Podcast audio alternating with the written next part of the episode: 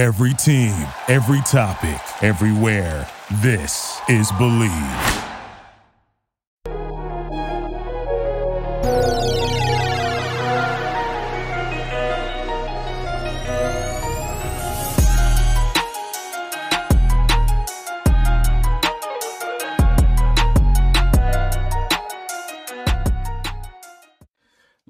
Gentlemen, welcome back to another episode of Believe in Guardians. As always, I am your host, Amari McPherson. Very special guest here today. We were able to get Guardian sideline reporter, five-time Emmy Award winner, uh, and of course, I have I have to say it, uh, fellow Kent State alum as well. Andre, yeah.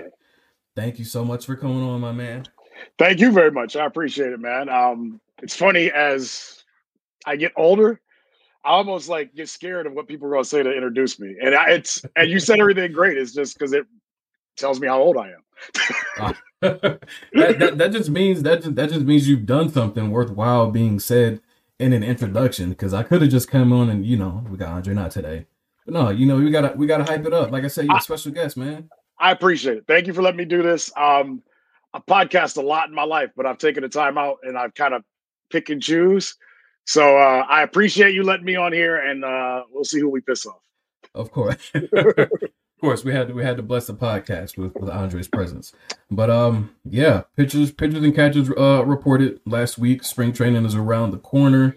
Uh, exciting time if you're a baseball fan. Of course, this cold, cloudy weather of Cleveland, just ready for baseball and the spring weather, of course. But um, getting into pitchers, of course, we got to start with the retirement of Corey Kluber last week uh, probably the greatest um, Cleveland pitcher within was definitely his generation, but within the past, who knows, 25, 30 years maybe.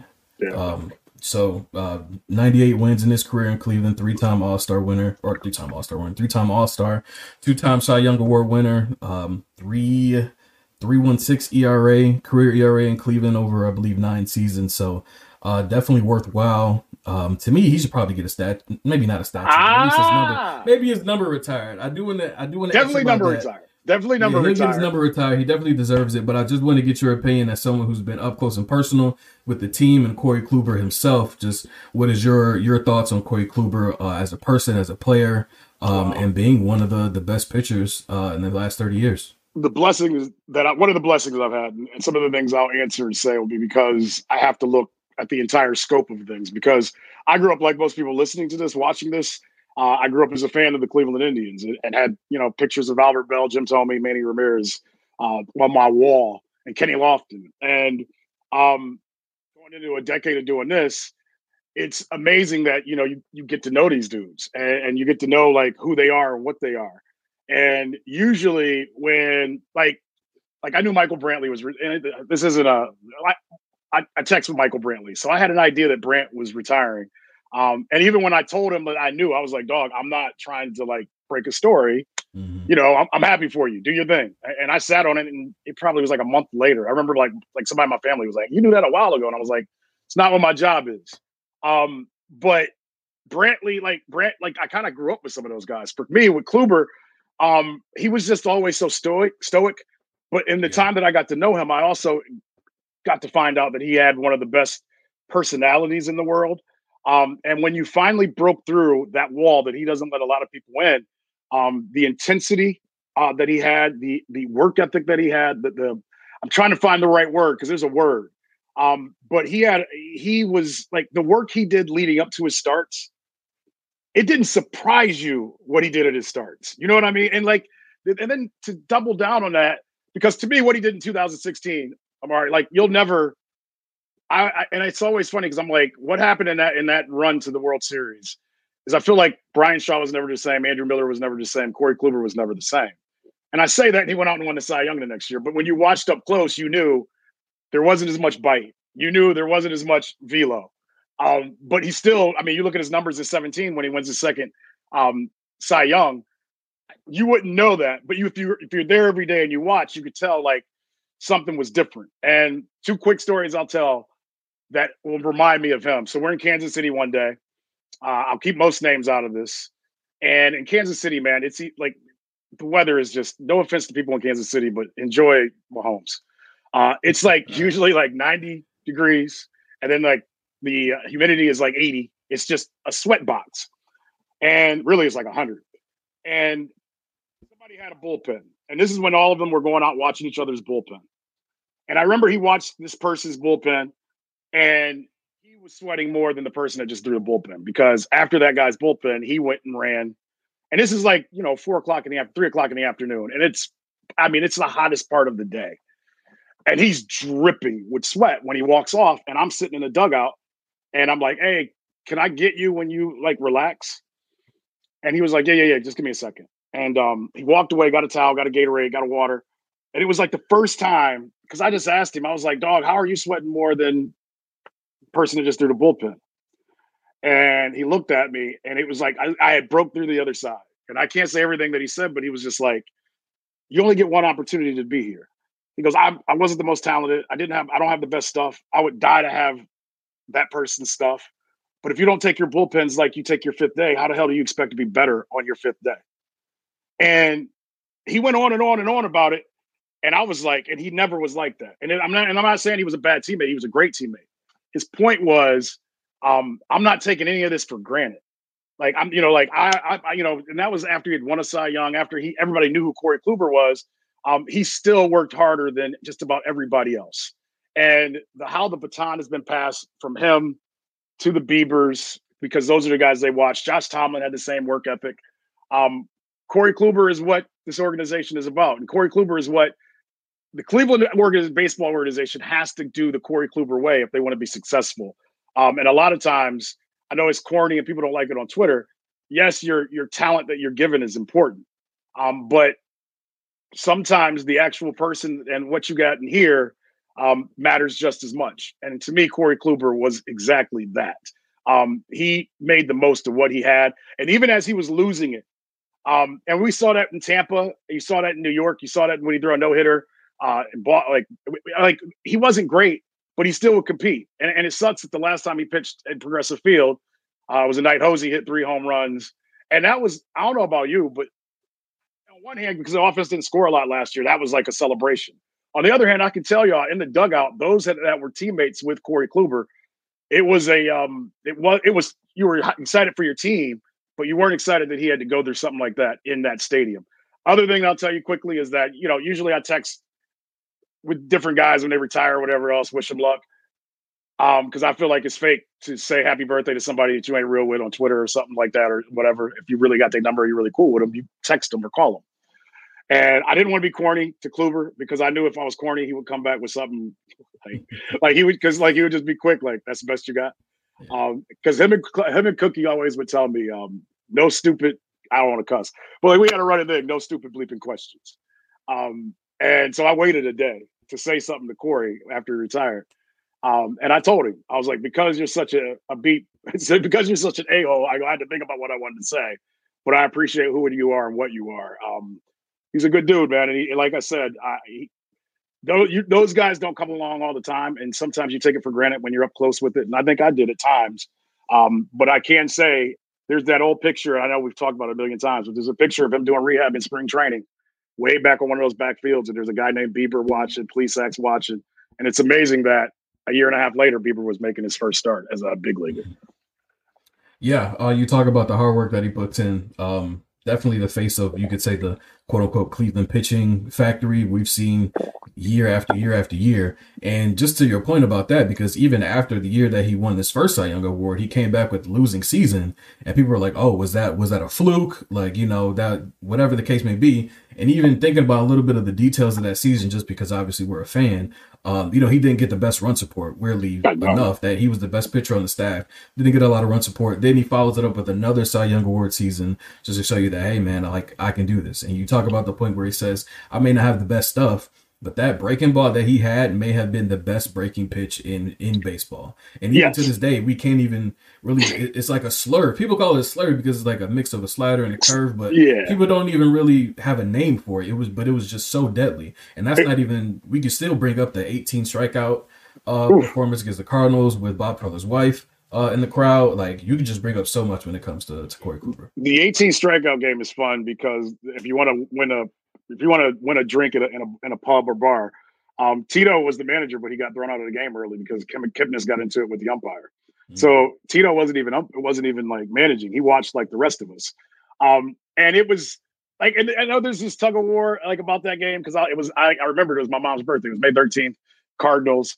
Um, he didn't even fight to stay in the game. Like most pitchers, like in like typical yeah, like they, Kluber they fashion. They want to get the yeah. record.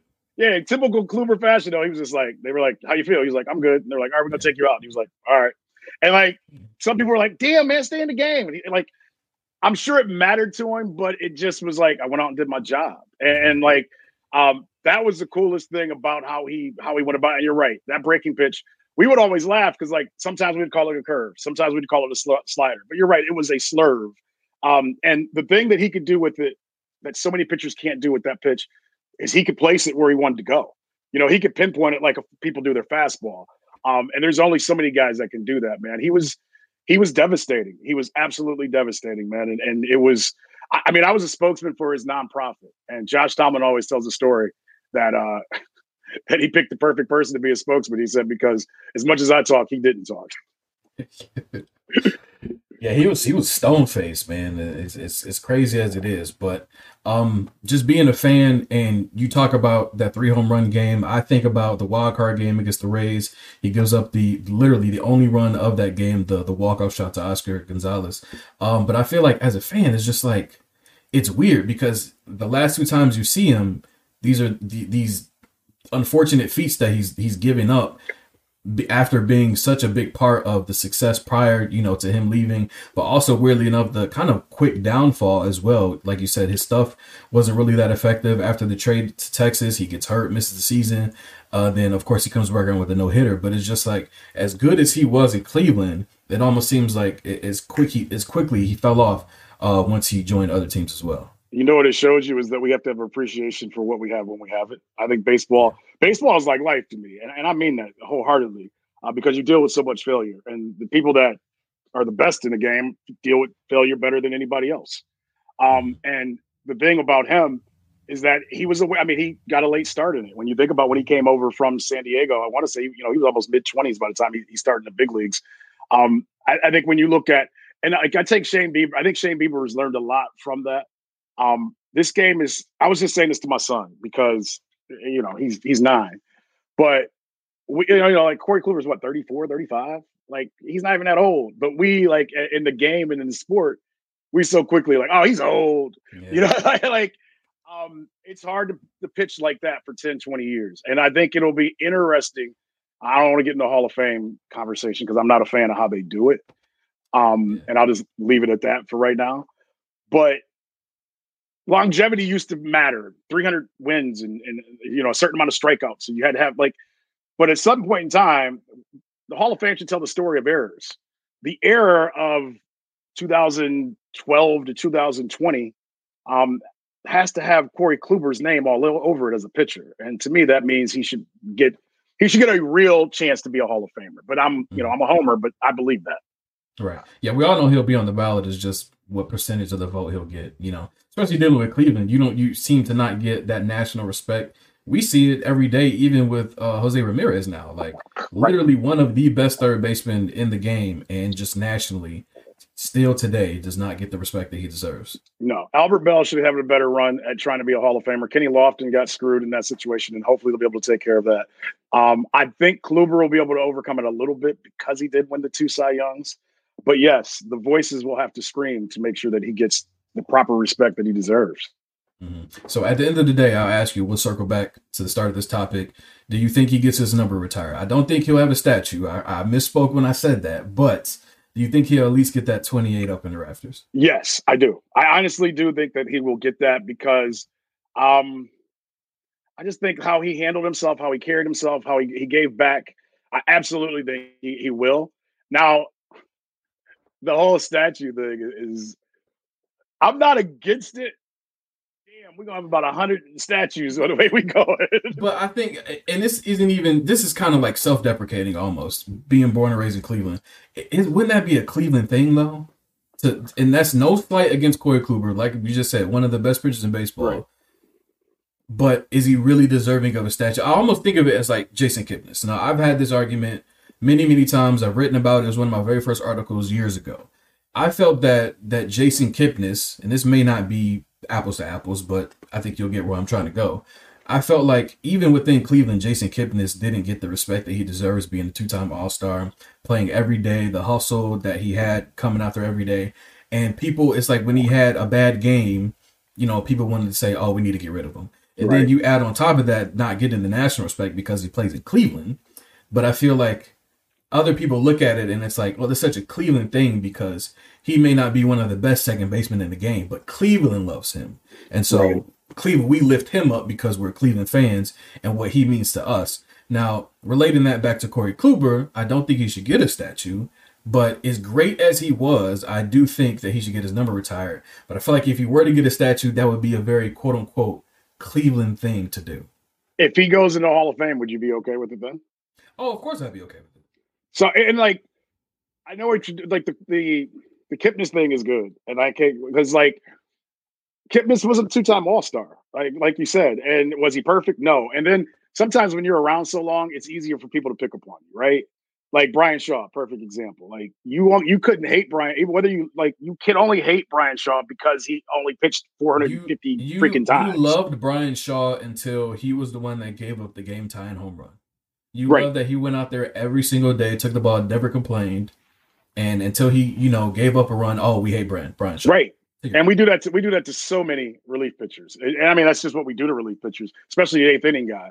Um, I just think with Kluber, I don't, I don't even want to say yes or no with the statue thing.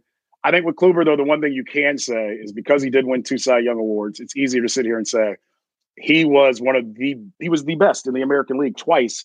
Um, and if you know, and because you didn't win in 2016, I mean, because his run through the playoffs should have gave him a statue alone. Yeah. But everybody's going to tell you about Game Seven. You're right.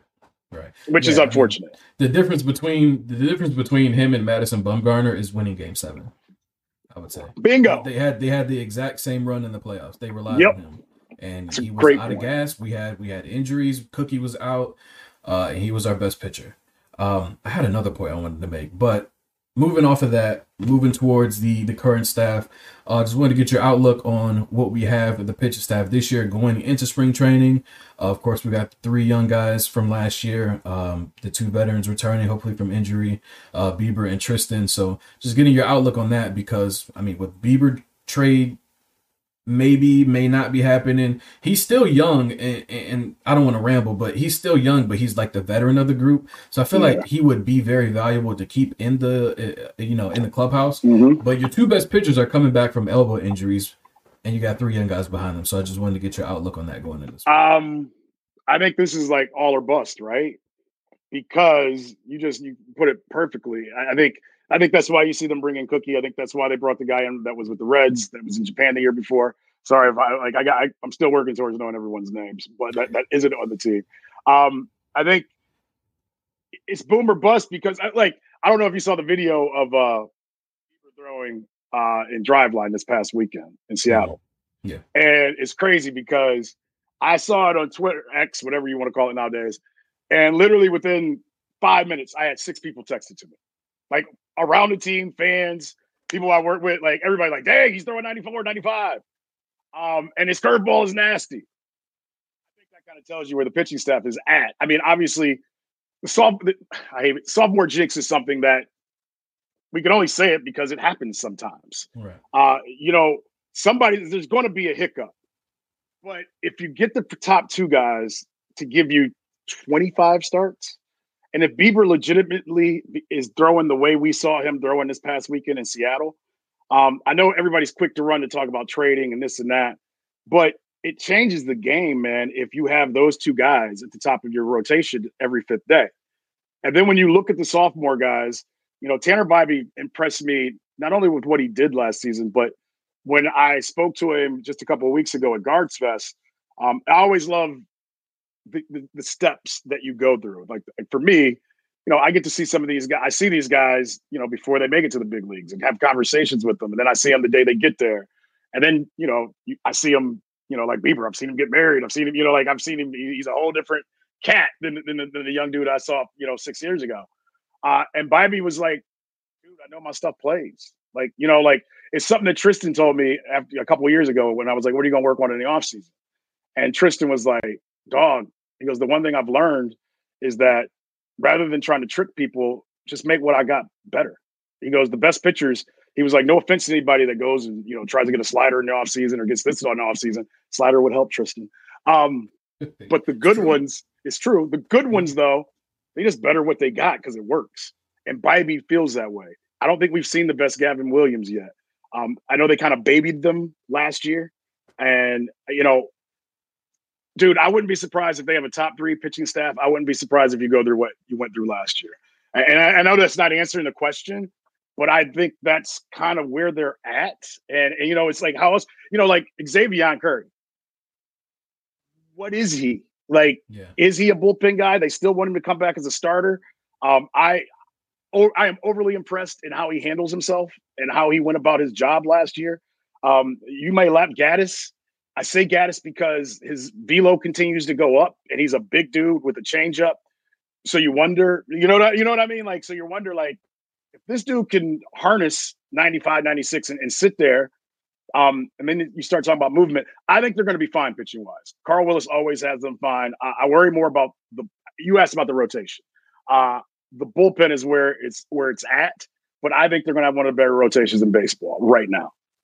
Yeah, I want to piggyback off that point about you saying them babying and babying them last year. And I made the point multiple times before that I mean that's kind of the way to go. I mean, we've seen multiple times uh, from from different pitchers, and there's one name I want to bring up, Tim Lincecum, because he was my favorite pitcher growing up, where you use them so much early on in their career, and they just fall off that cliff later on. And so right. my thing was, you don't want that to happen to these young guys, especially using three of them, and you're expecting all three of them to kind of produce in a major league rotation at one time. It's it's I, just don't want to what we see with Bieber and Triston to happen with them. Not to say they'll have elbow injuries, but just anything. You don't want to rush them along too far. And so which is why I think having Bieber and Triston around the two veterans and even Cookie, and we'll get into that. Absolutely. As, as a veteran who's been around for a long time to kind of you know spell those those days where maybe they don't have it or if you want to push them back a bit you know? I can't remember. I just talked to a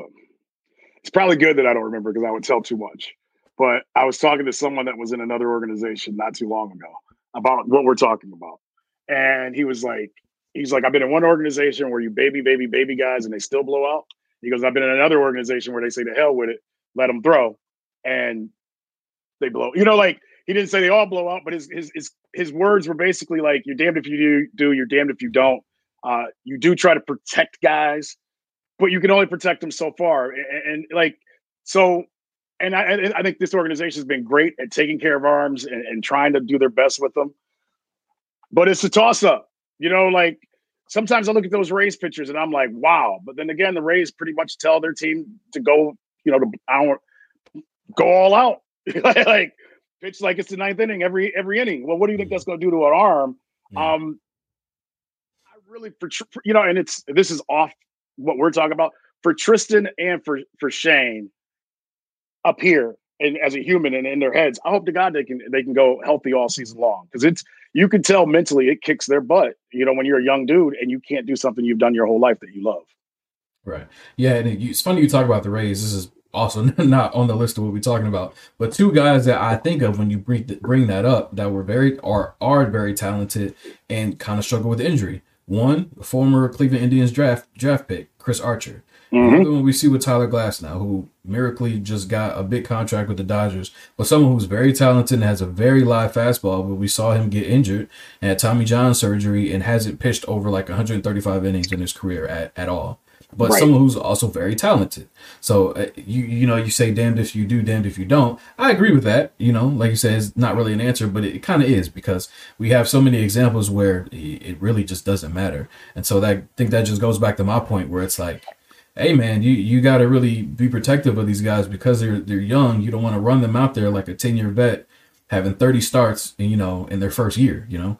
The thing about Gavin and about Bibee, um, they're both built big like like you know like like Gavin is built to be an ace. Like he's got big legs, um, body. I think Bibee, when you first see him, he's not as big as you think, but he's got he's got the big trunk. He's he's built he and he and he uses his legs, and I think that's part of um, having all the machinery that you have nowadays to help these guys kind of learn how to not put all the pressure upon uh, your shoulder. But as we've seen, you you just don't know. So you hope these guys, you, you hope for the best and, and you prepare for the worst. Mm-hmm. Yeah, uh, we can get into it. We could talk about Carlos Carrasco returning after a couple years. Um, didn't have the best stint in in New York. Of course, he had his moments where he was still very good. But um, what do you, you expect his role to be? Someone who um, hasn't, like I said, been that productive, but someone who's familiar with this team and the clubhouse, and could definitely be a leader inside the clubhouse. Yeah, um, leadership is is odd. I want to say awkward or odd because it comes in many different shapes, in many different forms. And I think with Cookie, um, nobody hates Cookie. Like, first of all, he, he truly is just a, a wonderful human being. Um, I think because the gratitude he will have of being back here if he makes the team, uh, whether it's in the bullpen or whether it's in the rotation, I think it'll be a good thing for younger players to see because I think when you're younger, you have this one track, you know, mind of like, and I don't want to say me, me, me, but you're young. You don't know any better, you know, like so you are kind of caught up in in in you. So I would think that going off of that, um, I think the appreciation Cookie has for Cleveland and the, the appreciation Cleveland has for Cookie uh, will marinate with the rest of his teammates. Now, the other thing is, is, is where is Cookie? You know, arm wise, he is older. He's pitched forever. We've seen him through so many different phases of his career. I mean, if he can throw mid, if he can throw 93, and and this, I think the, the thing always with me with Cookie has always been his stuff is almost too damn good. Like he, you know, like literally I've watched him throw 95 and then a 91 split and then a 92 and then like a 90 mile per hour like slider. Like the separation was always kind of awkward. You know, like he was always kind of looking for like something to, you know, to create some space in between. Um, so if he's if he is in the bullpen and he's one of your long guys and he can come in and just blow out and throw 95 and have that have that splitty at 90, 89, that's devastating to have if that's your guy that's pitching in the sixth or seventh inning once or twice a week.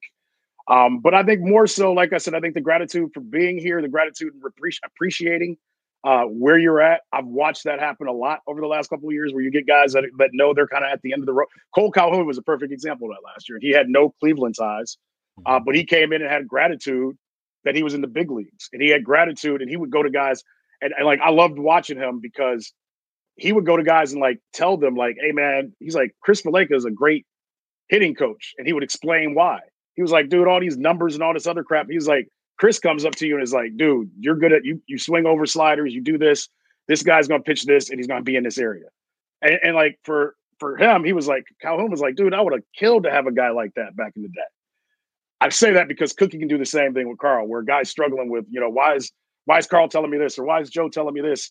And I think he can like break down that fifth wall to be like, this is what they're trying to get you to do. Mm-hmm. Yeah, I think for me personally, I may speak for some fans, all fans, I'm not really sure. Um, I don't want it to be like a novelty act where it's just like a familiar face and then they go out there and struggle every five days, right. the case may be.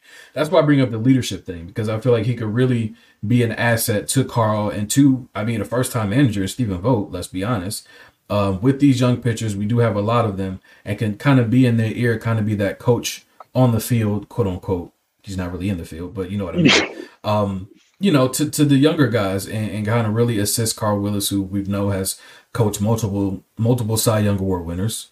Right. Um, but you hope that he can be valuable on the field as well to kind of, like you said, that marinate of him being back in Cleveland, Cleveland loving him, and it all just come together. So I'm hoping that he makes the team, but also for the right reasons as well. Right. Yeah. Now you just said it perfectly, and I think he would know that.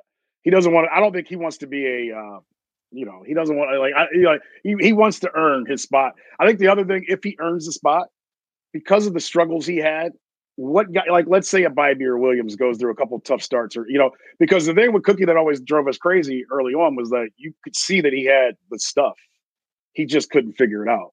And sometimes your peers can help you through those moments and times more than your coaches can. So that's I think that's the thing that they're hoping for and looking for. Mm-hmm. Uh, speaking of a bunch of young guys, we got uh, some position battles to, to figure out, mainly shortstop. Of course, we got to figure out outfield as well. Uh, so, what are some battles that kind of catch your eye going into the spring? And who's kind of your favorite, especially a shortstop, because you have so many that could honestly win the job going into spring? I think it's one of the most difficult things that uh, this organization has to do. They've done a great job of kind of finding uh, all these middle infielders, and, and now how do you make the? How do you know? How do you go through that process? I think what they did last year and gave, giving Arias some time to be a starter. I understood at the time. I know it didn't go over well to everyone, but it had to be done, right? To find out what you needed to find out. Um, I like, I like, I like Gabe. It's hard not to like him. Um, but at the same time, you, you, there's glimpses where you see how he plays, and it's like, I can see why this dude has been talked about, the why he's been talked about. But and the young players go through ups and downs. I think with Rocchio, Rocchio to me is the prototype shortstop. I'll just say it. Like he is, yeah. and you know, we've watched him grow into it. I know that Lindor uh, kind of feels the same way. That he's the closest thing to him. Uh, and Frankie has said that to me. Like he he he's a big Rocchio fan. He wants Rocchio to he wants Rocchio to be the guy. And Rocchio's had a good offseason from everything that I've heard and everything that I've been able to watch. Um, Angel Martinez is talented as hell. Uh, I know he hasn't gotten here yet, but Watt, he's he's fun to watch. Tena uh, mm-hmm. is a good player, and here's all right. Here's my big one, and I'm not giving an answer because I think it's going to be Arias to start the season. And I think Rocchio at some point in time is going to push through and, and, challenge. That's what my answer will be. Um, but here's my remember this. I mean, here's the Juan Brito is is and seeing him in person and hearing what I've heard, he may push and get his way to the big leagues before anybody expects him to. And if he does, it's probably going to be at second base. Mm. And if mm. that happens, so, and I know they don't want to move Hemi. I know they don't want to move Hemi, but I know Hemi still sees himself as a shortstop. I don't blame him. He's more than capable. I feel like it's hard though because if I want to compare, like I said, it may not be apples to apples, but if you want to compare him to Jose, who of course is, is a natural his natural position at second base, but he's right. been at third base so long and is above average and very capable defender at third. It's like, well, why move him? But you have Giménez over there that's won a Gold Glove. So he got like platinum. He was the, he's the best, the, the very best, the fielder at his position. And it's like, okay, do we make that switch? You know, is it is it in the end? I guess it's worth it, but it's just like, do you make that move? I think it depends if Brito is is you know I mean I, like I think it's going to take a special case. What you know, and and he could be a special case. That's all. like I, I and I I don't know anything more than anybody else. I mean, I talk to people, but when you see him and you see how he how he could look, and look, defense. And I know like Twitter went nuts on the Amed Rosario, Amed Rosario stuff last year, and, and like, oh, man, that was rough. I don't think like I don't think most people are ready for the conversation of the maturity of like what everything that was a part of it. But the double plays that were being turned once he was gone, and mm-hmm. with Rocchio and with with Hemi, uh, and with with Arias and Hemi, that takes our defense from like here to here. Yeah, um, I think that's the biggest difference. Is whoever is there has got to be consistent with the glove. Mm-hmm. Yeah, I think that point that you just made made the trade worth it. I don't want to say that otherwise it wouldn't have been worth it because people were, like fans were ready to get rid of him anyway. But once you saw the defense kind of click up the middle, it made it worth it. Absolutely. Uh, to piggyback off of your point, um, I've said it before in multiple episodes. I, I, think my my pick, of course, I don't make these decisions, would be Arias. Um, I know I don't want to tell too much, but like sitting up in the press box, like he make a play, and you hear people just go like, like what the hell was yeah. that? Like his arm is a, special, a big arm, and I think that in, at the plate he has the look that you want. He just has to put it together. And yes. I think that's the, the biggest or was the biggest biggest disappointment for him last year. And so, uh, like I said, pick, to piggyback off your answer, going into the spring and maybe even coming out of the spring, it'll be him. But he's got a lot of guys behind him that are more than capable to to take that job if he if he doesn't fulfill it. Bro, I'll put it this way: if he can hit 260, he's going to play every day somewhere. Oh, easy 260, 15 Two, home runs, maybe. Right. And hit, he and hit, like 25 home run power. Yes, but he's got hit lefties. He was he was terrible yeah. against lefties last year, which made no sense. But legitimately, because of his glove, if he can just hold his back, if he can hit 250, he's going to play every day somewhere because of because of his def- he defensively could be as special as Hemi. I really believe that. Now I do want to ask you this really quickly, just because he he does have the experience playing at first. I don't expect him to be there because of who we have on the roster. He has experience playing in right field do you see him if he doesn't win that shortstop job, staying on the roster and kind of being more of a utility guy? Yeah, like yeah, I think because his I, he's at that point, and look, there's a couple guys of this. He's at that point. What else can he accomplish in Columbus? Yeah. You know what? I, like seriously, what else can you accomplish with him in AAA? And there's a couple guys like the Tyler Freeman's on that same same you know place too. Tyler like Freeman that, can swing it. Yeah. Mm-hmm. Um, speaking of Florial, though, talk about AAA, his his splits between the minors and the majors. Um, who do you got in the outfield? And do you think there's any outside candidates that aren't on the team, free agents, other teams, whatever the case may be, that could kind of come in and help as well? I think everything is wide open. Um, Myles Straw is, is, a good dude, great defender, uh, but I think Florial's going to get every chance to to play center field, especially against righties. Uh, and I think they're hoping that you catch lightning in a bottle. A guy that was a was a big time prospect for a very long time. It just didn't work out for whatever reason. To be honest, that was kind of the story with Amed Rosario, right? Like Rosario had been a big time pro. Like I know people didn't. It's funny we know our prospects, but we don't give credence to everybody else's.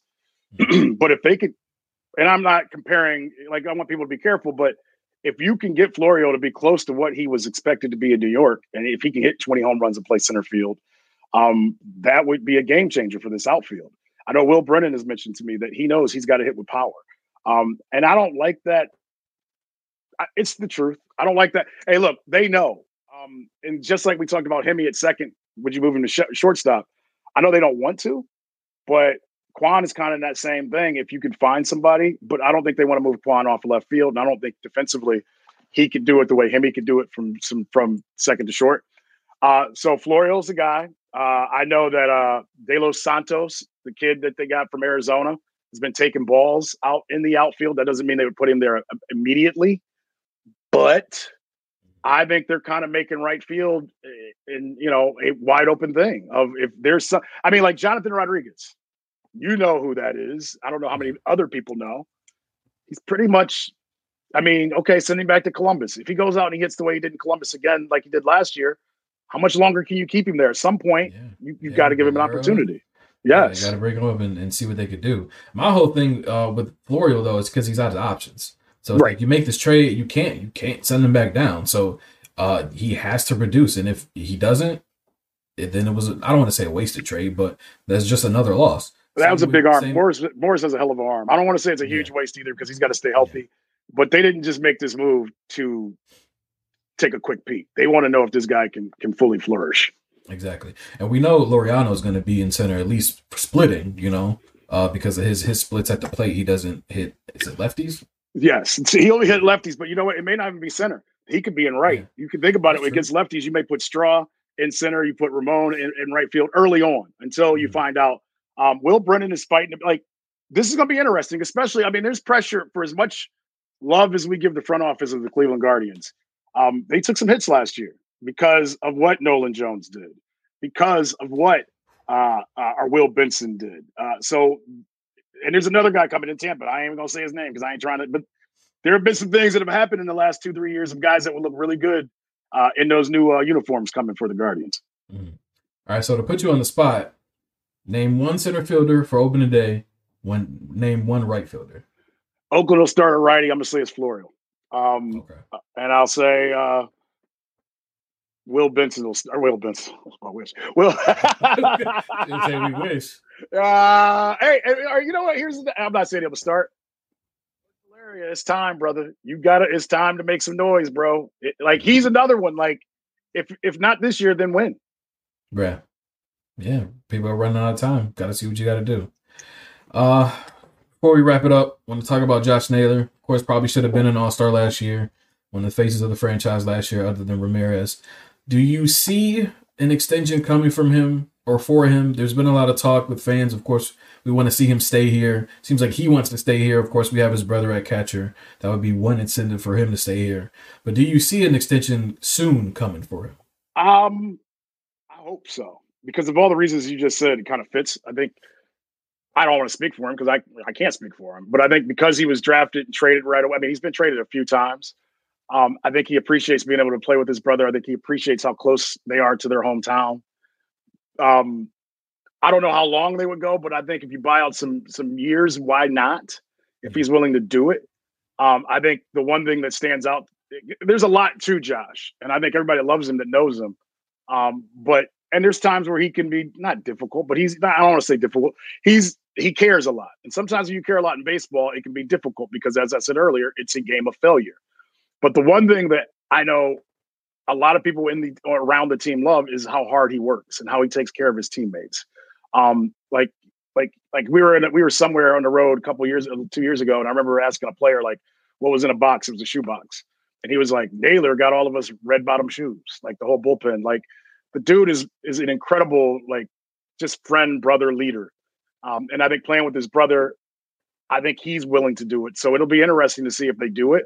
Um, I think uh, uh, Bibee would be an interesting one to see if they can talk to it, possibly uh, talk about it. Maybe Hinges would be a guy possibly you would look at to try to see if they'd want one. And here's one that I'll throw back to you. I know nothing.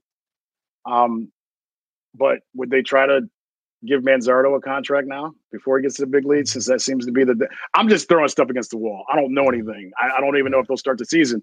But that's kind of how what the league is doing right now, especially small market teams. Yeah, they're they're giving these players before they even come up a big contract, and I feel like it makes it more difficult because it seems almost in a way I won't say this is exactly what it is, but in a way, they expect Manzardo to kind of be the future at first base. And you just had a guy that probably should have been an all star at that position. And we've seen him uh, come in postseason after he got traded here from the Padres, go crazy. He gets hurt, comes back, is even better. So you talk about the hard work. So someone that probably we should keep around if he can keep on that that same steady track. Uh, so I, I, I don't know how that is affecting him personally, how he feels about that. We none of us know. Um, but I could imagine that that may eat have eat at him a little bit if he feels that you know the team doesn't really have his back, or if they doesn't view him as a future despite the season he just had. Yeah, um, I wholeheartedly hear you and agree. Not, I wholeheartedly hear you, and to a point agree. Uh, but I'd like to think I don't want to speak for him, and I will have this conversation with him. But because you know he was drafted by Miami, and then gets traded to San Diego, and you know, and because he's been Manzardo, right? Like he's been the dude that like was going to be the dude. I think some of these guys get it better than we would, even though it is a tough situation. I mean, I'm sure nobody like, hey, look, the one thing I know for certain, the person that's going to replace me is out there somewhere, whether they're just being born or whether they're getting ready to graduate college or whether whatever. Like we all are going to be replaced. I think the maturity it takes in life to like I have a thing where I say stand like just worry about your lane. Um, because when you start focusing on your lane and that person's lane, you lose track and you lose in your lane. Um, and I think baseball players, a lot of pro athletes have a way of, of, of focusing like that because you have to. Um, and and so Will, I hear you're like you're right, and I've seen players worry about it, and, and it bothered them, and it messed up their careers. I think Josh, because everything he's been through, can look past it and keep doing what he's doing because he knows. Um, as I heard a, on a basketball podcast uh, recently, they got banks in, in other cities. you, you I want I won't speak on the point, but some of those some of those cities may have more money. But, you know, we we. I ain't getting into that. We get into that. I ain't getting into that. Um, I say we go get Myles to complete the trio. I know that's pretty far fetched, but I say we do that. You know, have all three of them. All right, before we get you out of here, um, it's been announced that the Cleveland Guardians are finally going to get their City Connect jerseys from Nike at some point this season to be to be announced at a later date. What would you like to see on the jerseys? I have no idea what they're going to do. I mean, we all know that when people think of Cleveland, it's automatically the Rock and Roll Hall of Fame. So it's always a guitar, as we've seen with the MLB All Star Game. But what would you like to see, if anything, uh, on the jerseys? Um, I like the Cavs jerseys last. Like, I got to be careful here because I've actually talked to people that do this because they like they talk to Nike like Nike like they try, but they don't have a true feel for your city. How could they? Right, like they, exactly. they don't live there. I, um, I wish I look at the other designs and there's maybe one or two that I like. Yeah, and most of them are almost good, and then they give them they give them softball pants, and I don't think we're getting softball pants. Uh, and I think I think we're gonna like ours. Um, what I would like like a little bit of old school, not old, but a little bit of being like fearless and doing something different.